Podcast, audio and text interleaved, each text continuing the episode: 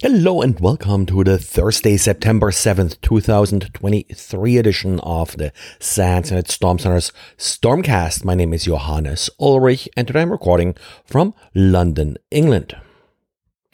Today I published a quick diary with uh, some security related DNS uh, records. Uh, now, for example, CAA records uh, that uh, I don't really see used a lot, but certainly something that you should consider a couple readers are suggested additional records that I didn't uh, sort of include in the original post. I'll probably add them after recording uh, this uh, podcast. If you do have others, uh, please let me know. I may do some follow up uh, maybe next week or so. If I don't find any good data, I probably have to uh, collect it myself about how frequently these particular records are being used. Remember how Microsoft apparently had one of its consumer keys stolen that uh, led to the compromise of several email accounts a month or two back? Well, uh, we now have a summary from Microsoft that outlines how this particular key was stolen. Now, good for Microsoft to be open about this and uh, to tell us what exactly happened. What happened, according to Microsoft, was that a system that held this key, which was in a very isolated environment, as uh, Microsoft describes it, crashed. As a result of the crash, a crash dump was created and the key was not redacted from the crash dump dump as it was supposed to be due to a race condition. Later, the crash dump was then moved to a less isolated environment for debugging purposes, again, assuming that there was no sensitive key material present in the crash dump.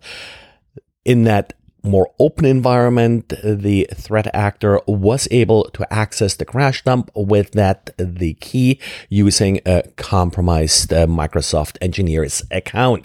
Overall, this sounds plausible, and uh, certainly uh, the chain of events is something that, yes, you know, can happen. They have resolved uh, this race condition that prevented the key material from uh, being removed. What I find still kind of, kind of interesting is that the threat actor was actually able to find this uh, key material uh, because, well, that's not necessarily something that sort of easily sticks out in a crash dump.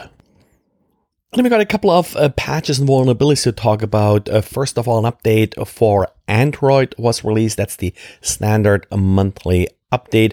Noteworthy in this update is CVE 2023 35674.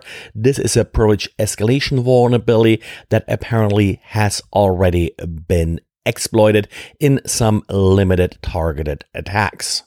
Now, this isn't the only privilege escalation vulnerability being patched here, but the only vulnerability that's actively being exploited right now. There are also a couple of uh, code execution vulnerabilities being uh, patched with this update. Some of them do not require any user interaction. As always, for Android updates, apply them as they become available for your particular device or your particular carrier. Google also released an update for Google Chrome. Of course, that's now sort of a weekly occurrence for high rated vulnerabilities are being addressed here. Nothing sort of outrageous that uh, is in particular sort of noteworthy. There are some vulnerabilities, for example, that allow some read access uh, to out of bounds memory. In order to exploit this, an attacker would have to convince the victim to visit a specially crafted HTML page get it updated and as usual you know once a day make sure that you are restarting your browsers and then we have an interesting vulnerability in Atlas VPN. This, like any other VPN, of course, is often used in order to hide the real location of the user. The vulnerability does allow the immediate termination of the VPN tunnel, which then would expose the victim's real IP address. In order to uh, terminate uh, the VPN connection, a specific HTTP endpoint has to be accessed.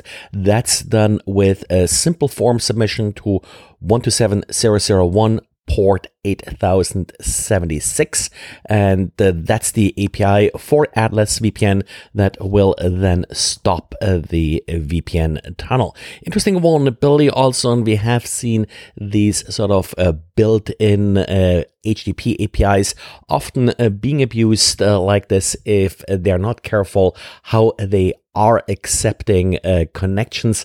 This is essentially sort of a cross-site request forgery type vulnerability. Well, and this is it for uh, today. If you happen to attend SANS Vegas uh, this week, I'm not there, but uh, say hi to Jason Lam. He is uh, teaching the Defending Web Application class that I'm teaching this week in London. Thanks and talk to you again tomorrow.